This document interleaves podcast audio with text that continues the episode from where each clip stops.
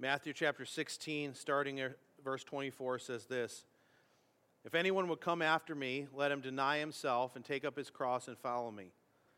For whoever would save his life will lose it. Whoever loses his life for my sake will find it. For what will it profit a man if he gains the whole world and forfeits his soul? Or what shall a man give in return for his soul? For the Son of Man is going to come with his angels in the glory of his Father and then he will repay each person according to what he has done. Truly, I say to you, there are some standing here who will not taste death until they see the Son of Man coming in his kingdom. So, when my son was about two years old, he had several very severe allergic reactions. Uh, went to the hospital, had to give him EpiPens a few times, and really scary. Afterwards, we went for allergy testing, and I learned a lot about allergies and kind of the whole process. And uh, what surprised me was that allergy tests are not foolproof. Uh, in other words, if you have an allergy test, it doesn't tell you definitively that you have an allergy. Uh, see, my son has eczema, really sensitive skin, and so there's a lot of things when they do the test that could make his skin irritated, even if he's not necessarily allergic to it. So he had all these reactions, and uh, we don't have any idea what's causing these reactions. Um, so we go to the allergist and they do this testing. And after the testing, they said that we need to avoid giving him dairy, eggs, tree nuts, tapioca, chickpeas, and sunflower. It was very difficult. There's not much left when you take out all those things. If you, even if you have dairy free and egg free, you take out dairy and eggs, and most products that are made that are dairy free, egg free, they're made out of tapioca, sunflower oil. Uh, I remember going through the, the grocery store the one time and trying to find chips that didn't have sunflower oil in them. And I couldn't find any chips. The only thing I could find were like tortilla chips that were made with corn oil.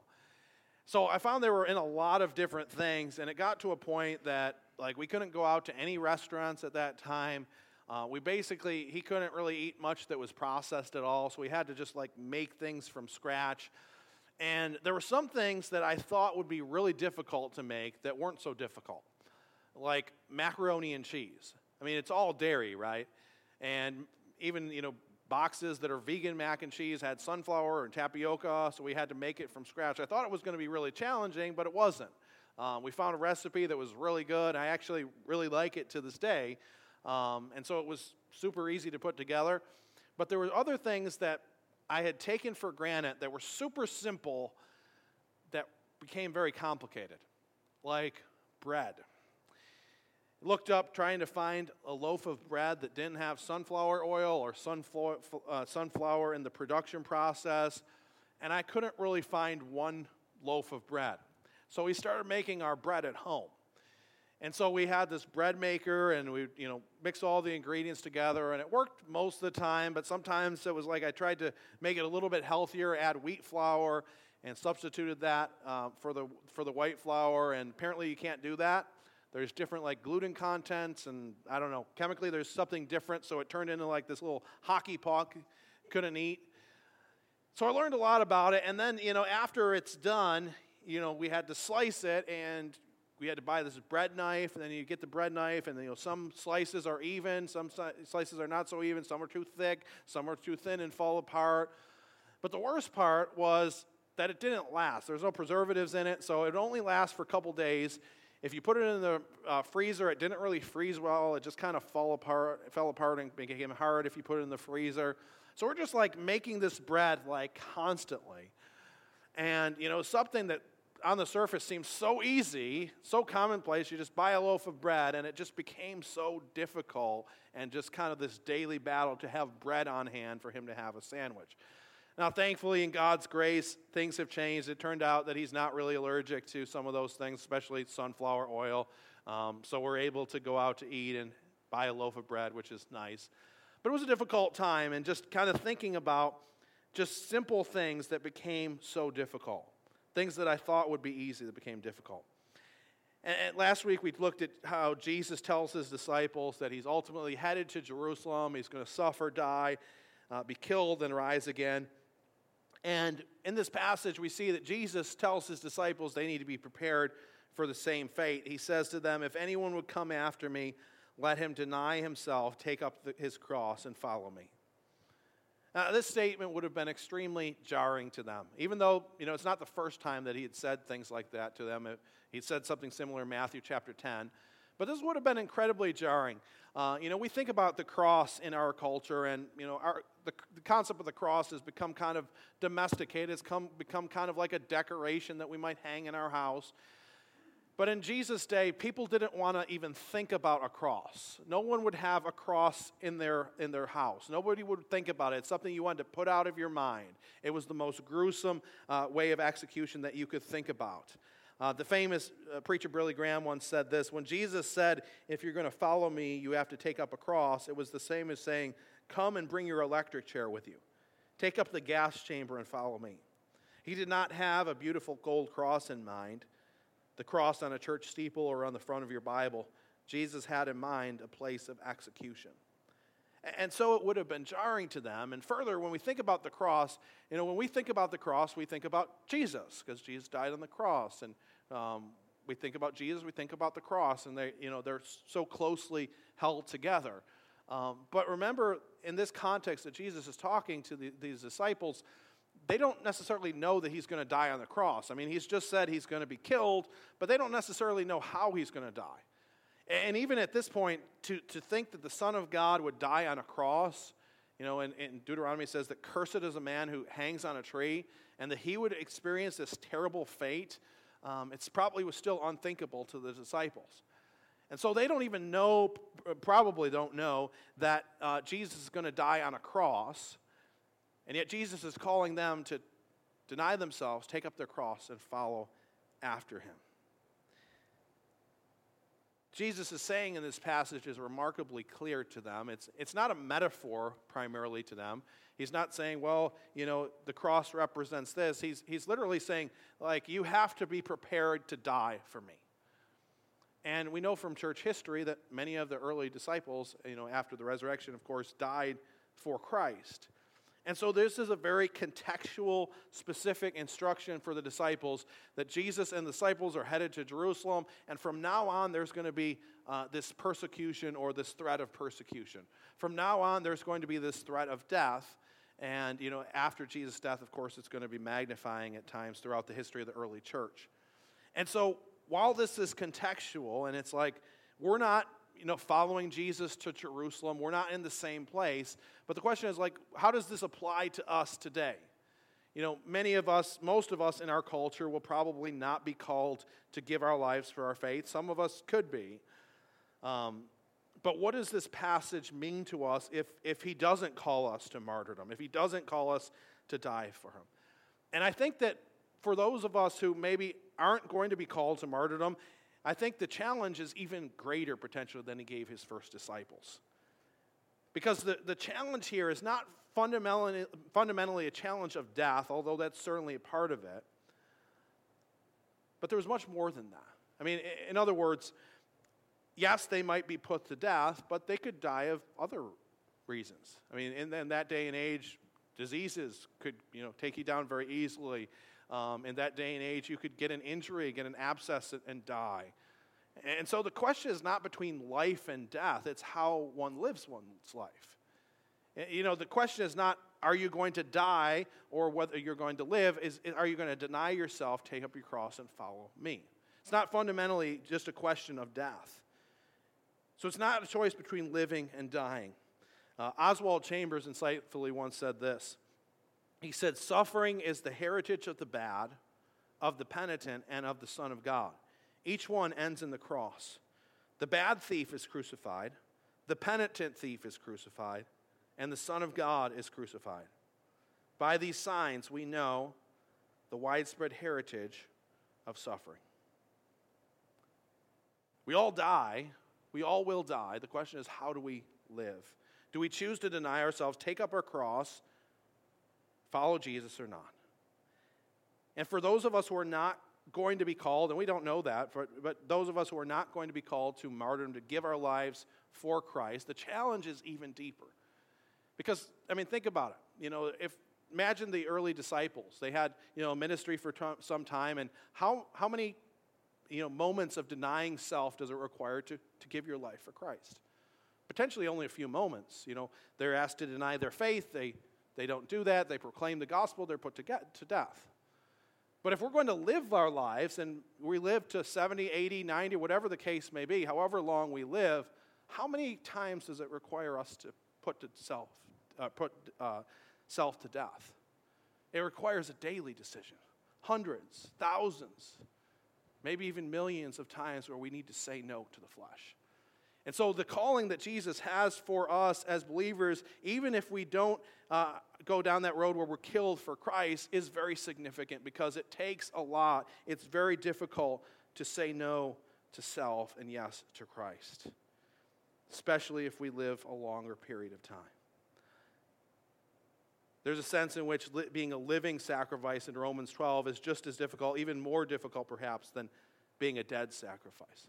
You know, maybe we think in our minds, like, hey, like it would be really, really hard to give my life for Christ.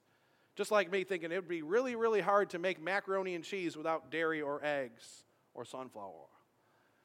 I think, well, making bread, that'd be something that'd be easy. But turns out to be more complicated. Living the Christian life, saying no to the flesh each and every day, it's much, it's, it's quite difficult. And think about it this way Imagine that you had a person who's 40 years old and he's a millionaire and he has a real heart for missions. And he wants to give himself to missions. And so he has two options. The number one option is that he could sell all that he has, take all the money in his bank account, and send that over to a missions agency to, to reach the lost. Now, that would be an incredible sacrifice that he'd give all of his wealth, all of his possessions away. Incredible sacrifice. But imagine, on the other hand, that he didn't do that. Imagine that he kept all of his assets, but sold his house, put it in a trust, and then he went to Africa, lived in these little huts, lived a life of austerity, lived in poverty for the duration of his life. You could argue that would be even a greater sacrifice. Of course, they're both sacrifices, but the one, he's giving of himself every single day for the cause. The other, he's given in one moment. So again, they're both sacrifices, they're both significant, but the one is even more significant than the other. In the same way, living for Christ can be each, eh, just as difficult and significant as dying for Him. And so I believe this passage is very challenging for us, and it's more difficult than we might think because it calls us to deny ourselves, take up our cross every single day. And so, for the remaining time I have today, I'd like to consider three questions. Number one, what does it mean to deny self? Second, what are the rewards of denying self? And third, where is the power for denying self? So, first, what does it mean to deny self? This Greek word for deny is a word that's used in a few different contexts in the scripture. One of the times it's used is when it's, the scripture talk about, talks about Peter denying Christ. Jesus says, You will deny me three times. Uh, another context is Isaiah 31 7 in the Greek uh, translation of the Old Testament, where it speaks of uh, denying or casting away or renouncing idols. Uh, one Greek dictionary defines the word, uh, the Greek word for deny this way to refuse to give thought to or express concern for, to re- disregard, to pay no attention to, to say no to. And I think that fits exactly what Jesus is talking about when he talks about denying self. So, in this context, it's a refusal to give thought or to express concern for oneself, to get disregard, to pay no attention to oneself. In other words, to say no to the self. In other words, when we deny self, we put aside the natural bent that we have towards self preservation and self direction. Denying self does not mean that we hate ourselves or that we intentionally seek out suffering, but the self is not in the driver's seat. In this passage, the disciples are headed to Jerusalem with Jesus, and the natural tendency would have been towards self preservation, self direction. Like, I don't want to experience suffering. I don't want to experience potentially death for Christ. And their natural tendency would have been to run away from the challenge.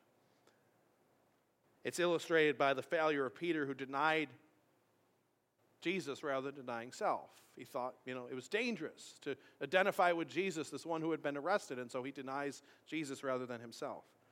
He's, inter- he's ruled by the interests of self rather than the interests of Christ. I mean, how might this play out in our daily lives? Maybe we see someone in need and God calls, them to, calls us to help them. But maybe there's a part of us that doesn't really want to do that because it will cost us something. You know, and maybe we need to put the self to death in the sense that we need to, you know, put to death our desires. Maybe we want to spend that money on, on one thing and God is calling us to, to help someone who's in need. Or maybe He's calling us to do something really difficult that's going to cost us something. And we have that choice like, am I going to do what pleases me or am I going to do what pleases Christ? Maybe, you know, God calls us to forgive our enemies, to love those who persecute us. And the self says, I just want to get revenge. Like, I don't want to have anything to do with this person. I don't want to forgive them. They've done this horrible thing. And if we're going to follow Christ, we need to put that self to death and saying, Christ has called me to follow him. And really, the, the litmus test, I think, for whether we're denying self or denying Christ, whether we're following after our self will or Christ, is how we handle decisions in our life.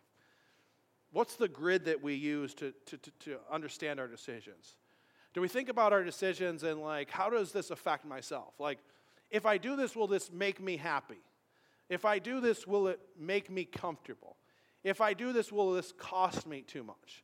I mean, if that's the grid through which we, we all of our decisions are, are, are propelled forward, then our self is driving our actions. Christ is not. On the other hand, if Christ is directing our decisions, maybe you know the question we ask is not, "Will this make ha- me happy?" What will this make Christ happy? Is this what Christ wants for me? Is this where Christ is leading me? Am I willing to give up something valuable to me for the sake of Christ? It's when Christ is on the throne rather than our self interest, self preservation.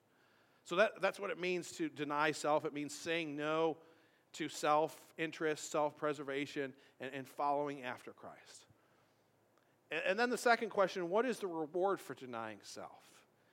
I believe that the ultimate reward for denying self is peace, security, and eternal joy. But the thing that's ironic is that peace, security, and eternal joy sometimes comes through suffering. And, and I think that the reason is, as human beings, we sometimes have a really hard time knowing what will make us happy. Like, for example, back in January, I went to Florida uh, for a little bit and looked up things to do, thought of things that would be fun for our family. And one of the things I looked up was this pirate cruise called Captain Memo's Pirate Cruise. Um, they had like activities for the kids and everything. Really super highly rated. I actually had gone on it um, when I was a kid. And so I, you know, kind of prepped Paul for it. We watched Peter Pan before we went and talked about going on this pirate ship. And I'm excited. I'm thinking it's going to be an awesome time. Um, he's going to be really excited. Everyone's going to leave happy. And he fell asleep like right before we got to the pirate cruise. And so we woke him up, and he's just not in a very good mood doesn't want to do anything. You know, go to get pictures and he just doesn't want to take a picture. It wouldn't smile for the picture. Uh, we take him on the boat and he just doesn't want to participate in any of the activities. Uh, just kept asking, when is this going to be over? When are we going to go home? And, uh, you know, I thought it was going to be a great time. I thought we were going to have, you know, we were going to all leave happy, but didn't work out so well. We all left very tired. We all left very unfulfilled very disappointed that we spent all this money on this. But then there's been other times in my life where maybe I wasn't like looking for happiness and somehow I found it. Like, for example, years ago, my wife, uh, it was before we were married, but she took off from work one day and she just surprised me. I think it was, I think it was on my birthday, actually. And um, she surprised me and it's like, hey, I'm here to spend the day with you. And I knew that there was this concert up in Toronto. We weren't planning on going to the concert. And I'm just like, should we go to this concert in Toronto? She says, sure. And, and so we just went up there, just kind of flying blindly, not knowing where we're going to eat, where we're going to park, where we're going to go. And we ended up going to all these like little farms up there in Canada and uh, found this really cool park that we hung out at. And to this day, for both of us, it's like one of the happiest days that we've ever had. And it was completely unplanned, completely undirected. And that's kind of how it works sometimes. Sometimes when we're seeking happiness, we don't find it. And sometimes, you know, happiness finds us unexpectedly. And the truth is, we, we're bad at, at determining what will make us happy. But Christ knows what will bring us ultimate joy. And so when we think about denying self, it's not denying security, peace, or eternal joy. Everybody seeks their own joy. Everyone seeks their own happiness. It's that we direct, that we, that we trust Christ to be the one that satisfies us. That we believe that He's the one who knows what will ultimately satisfy our souls. And sometimes when we're experiencing suffering, you know, we have that kind of question when we go back and forth like, you know, obviously suffering isn't joyful. I mean, we can have joy in suffering, but sometimes we wonder, like, why is God bringing me into this? Why am I experiencing this? And we kind of struggle with God in that. But ultimately, God has good things in store for those of us who are believers. And so, denying self is a strategy for finding ultimate security, joy, and peace. And so the disciples, you know, eventually when they give their lives for Christ, those of them who did, they believe that joy can be found in God, a greater joy than any that can be found on this earth. And we see in the scriptures that even Jesus himself suffered for the sake of joy. Uh, Hebrews 12, 1 to 2 says this Therefore, since we are surrounded by so great a cloud of witnesses, let us also lay aside every weight and sin which clings so closely and let us run with endurance the, great, the race that is set before us, looking to the Jesus, the founder and perfecter of our faith, who for the joy that was set before him endured the cross, despising the shame and its shame, and is seated at the right hand of the throne of God. So Jesus himself even went and experiencing suffering on the cross for the sake of joy, the joy of seeing people come to know him and experience life in him, and the joy of pleasing the Father and bringing glory to the Father. And so even Jesus suffered for the sake of joy. And so when we suffer, when we deny self, we're not denying self saying, oh, I don't like to have fun. I like to experience pain and suffering. No, we're denying self because we believe that Christ will ultimately give us joy. That we'll ultimately find our peace, security, and ultimate joy in Him, even if it goes through the road of suffering. Blaise Pascal, famous mathematician and philosopher, once said this All men seek happiness. This is without exception. Whatever different means they employ, they all tend to this end. The cause of some going to war and of others avoiding it is the same desire in both, attended with different views. This, the will never takes the least step but to this object. This is the motive of every action of every man, even of those who hang themselves. So, of course, again, the negative that is highlighted here in this passage is that when we deny Christ, we'll experience the judgment of God. But again, the positive, the reward, is that when we do deny ourselves, the reward is ultimate security, ultimate peace, ultimate joy found in a relationship with God. So that's the reward of denying self. And finally, what is the power for denying self? Where does the power come from? It's interesting that Jesus gives this command to the disciples, but they're unable to keep this command. They're unable to deny themselves, they're unable to sacrifice for Christ. We know this because we see it in Scripture. He gives Peter the command deny yourself, and Peter denies Jesus. He gives the same command to the disciples, and where are the disciples after Jesus is crucified? They're terrified. They're, they're huddled up in a little room, you know, like sheep, scared. They're just terrified of what's going to come because their master has been put to death. They're unable to, to, to carry out this command to deny themselves. But then Jesus rises from the grave then he sends his Holy Spirit to live inside of them, and everything changes.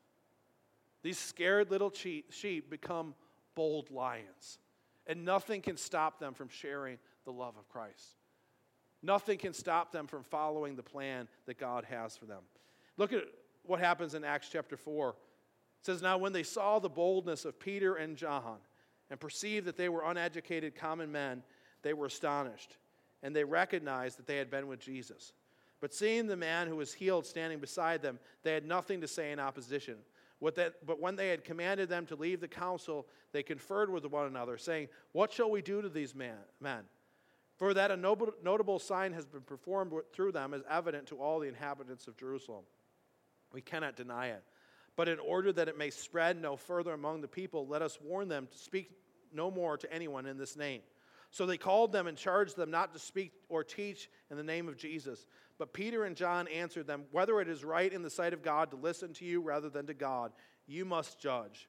For we cannot speak of what we have, but what we have seen and heard. And when they had thre- threatened them further, they let them go, finding no way to punish them because of the people, for all were praising God for what had happened. For the man on whom this sign of healing was performed was more than 40 years old.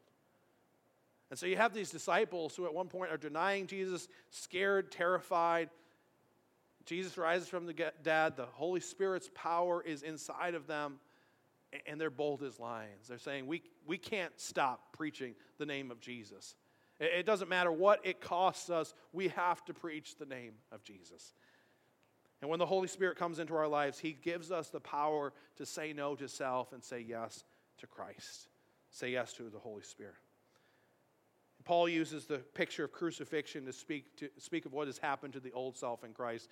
In Galatians 2:20, Paul says, "I've been crucified with Christ. It's no longer I who live, but Christ who lives inside of me.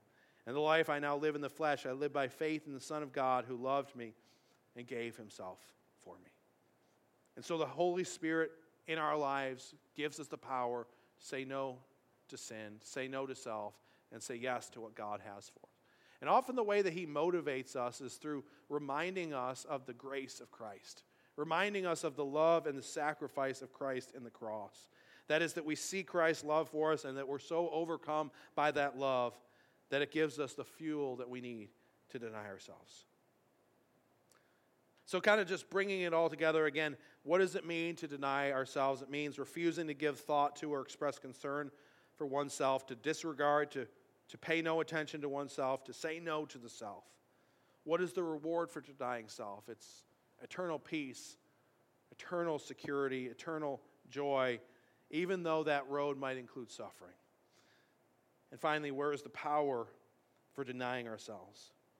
The power for denying ourselves only comes through the Holy Spirit as He shows us the love of God poured out on the cross and the resurrection. And He gives us the fuel to follow after Christ. Now, some of us may be online, or some of us may be here. We've, may, we've never entered into a relationship with Christ. We've never came to a point in our life where the self was uprooted from the throne of our life. Maybe we've just kind of been doing things our own way. We've been self directed, seeking our own plans, seeking our own ideas to satisfy the hole in our hearts. And maybe today would be the day that we turn from that and say, I admit I, I'm a sinner, I'm broken. I don't know what will ultimately bring me joy. And we choose to put Christ on the throne. And when he, we do that, He comes into our life through the Holy Spirit. He directs us and ultimately leads to joy, security, and peace in Him. Sometimes, even, you know, that's the ultimate goal. We don't always experience that in this life. We, our promised suffering will occur. But even in this life, He often gives us foretastes of what that joy, peace, and security will look like. And we can have glimpses of that joy even though we walk through very difficult circumstances. Others of us, maybe we're believers, we've known Jesus for a long time, and uh, there was a point in our life where we turned from our sins, turned from ourselves, put our faith in Christ. But it's not just a one time thing, it's a daily thing. Because, you know, though we're believers, we have the Holy Spirit living inside of us, we still have that sin nature. And self, you kind of rears its ugly head all the time. You know, every day we have this choice whether we're going to choose to please self or choose to please Christ, to deny self or deny Christ. And so we need that reminder to say yes to Him each and every way because every day because when we don't do that, when we say yes to ourself, it ends in, in sadness and destruction. Uh, Francis Fenelon, a 17th century priest, during the Huguenot conflicts, wrote the following words of encouragement to a fellow priest who was really having a difficult time, was going through a time of, persecution and struggling. He said, I'm sorry to hear of your troubles, but I'm sure you realize that you must carry the cross with Christ in this life. Soon enough, there will become a time where you will no longer suffer. You will reign with God, and He will wipe away your, your tears with His own hand. In His presence, pain and sight will forever flee away. So while you have the opportunity to experience difficult trials, do not lose the slightest opportunity to embrace the cross. Learn to suffer with simplicity and a heart full of love. If you do, you will not only be happy in spite of the cross, but because of it. Love is pleased to suffer for the beloved. The cross, which conforms you into his image, is a consoling bond of love between you and him. Finally, in conclusion, just kind of bring everything together. We all have a cross to bear. But the joy of our Savior motivates us, and the Holy Spirit lives inside of us. His power enables us to walk the path that God has for us. We all will experience suffering. Each and every one of us, we all have a cross to bear. But our, the love of our Savior motivates us. When we see His sacrifice, His death on the cross, His love for us, it should motivate us to keep going. And the Holy Spirit enables us, gives us that power as we walk forward in obedience with all that God has for us, saying no to self each day and yes to Christ. Let's pray. God, we thank you for your love for us. Um, we thank you that you walk with us even during times of difficulty. Lord, I pray that each and every day, whether we're going through good times or bad times, that we would deny ourselves, that we take up our cross and follow you. Not because we enjoy suffering, not because we like to experience pain, but because we believe that following after you is the path to eternal joy, peace, and security.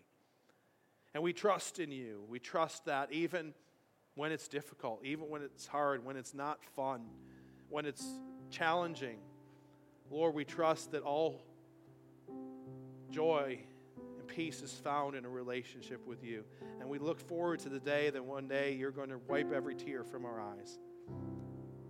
But until that day, Lord, help us to walk forward in obedience, trusting in you every step of the way. In Christ's name I pray.